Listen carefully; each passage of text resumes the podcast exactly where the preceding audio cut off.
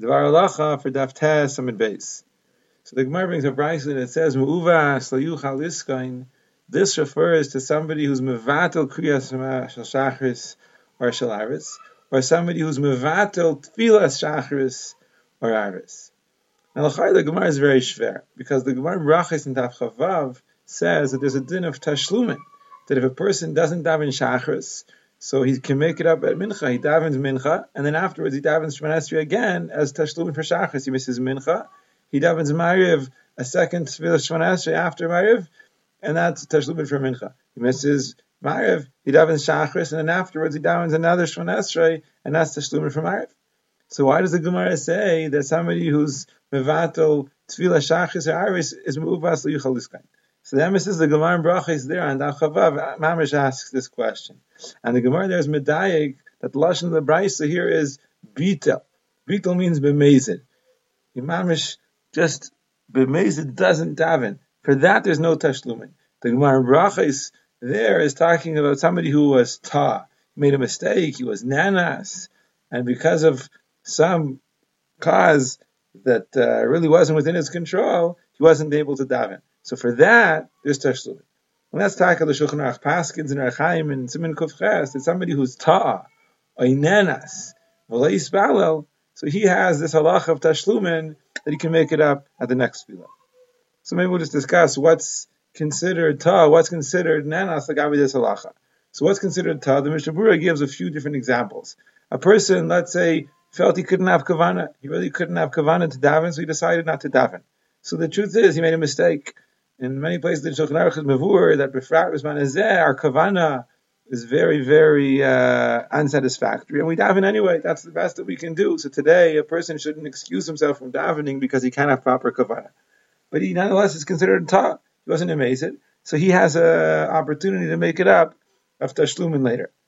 Also, let's say somebody who couldn't find water to wash his hands. His hands were dirty. He couldn't find water to wash his hands, so he pasha didn't daven. That's also. The Shulchan Aruch says in Simon Sadi Beis, if Dalid, that you should wash your hands. But if you can't find any water, so you wipe them on anything that'll cleanse your hands, on a towel or on a, on a piece of the corner of the table or something, anything that's menaka, and then you daven.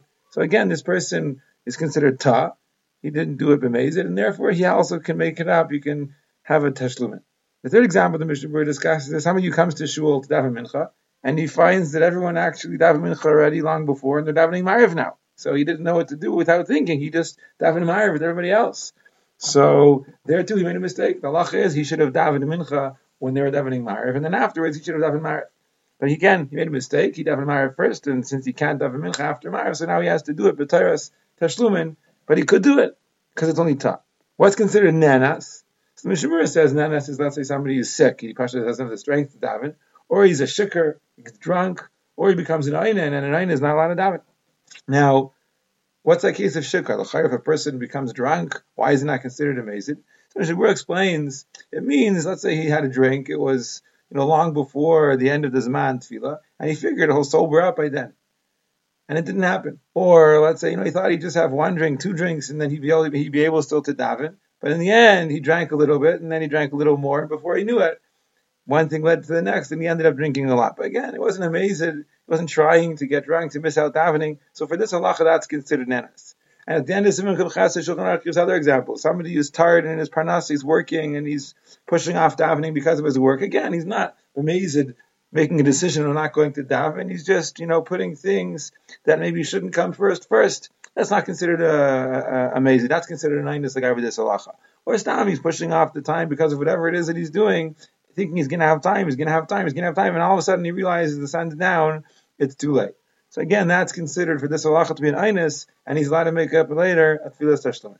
Only somebody who mamish b'mezid doesn't daven, he's just too lazy, he doesn't get up to daven, or he knows that he's going to get drunk now and he's not going to be able to daven, and he does it anyways. So that's called bitel tefillah, and for such a person, there's no tashlumin.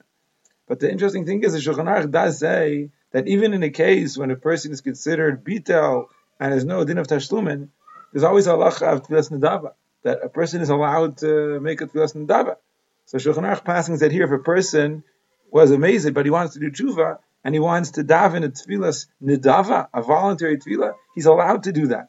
Shabura says in such a case he should be machadish something, he should add something in. So he'll daven a regular Shemoneh Esrei and he'll add in some personal tefillah, some personal supplication, something extra that he doesn't normally daven in his Shemoneh Esrei, and then he's uh, he's able to somehow make up a little bit for what he did before.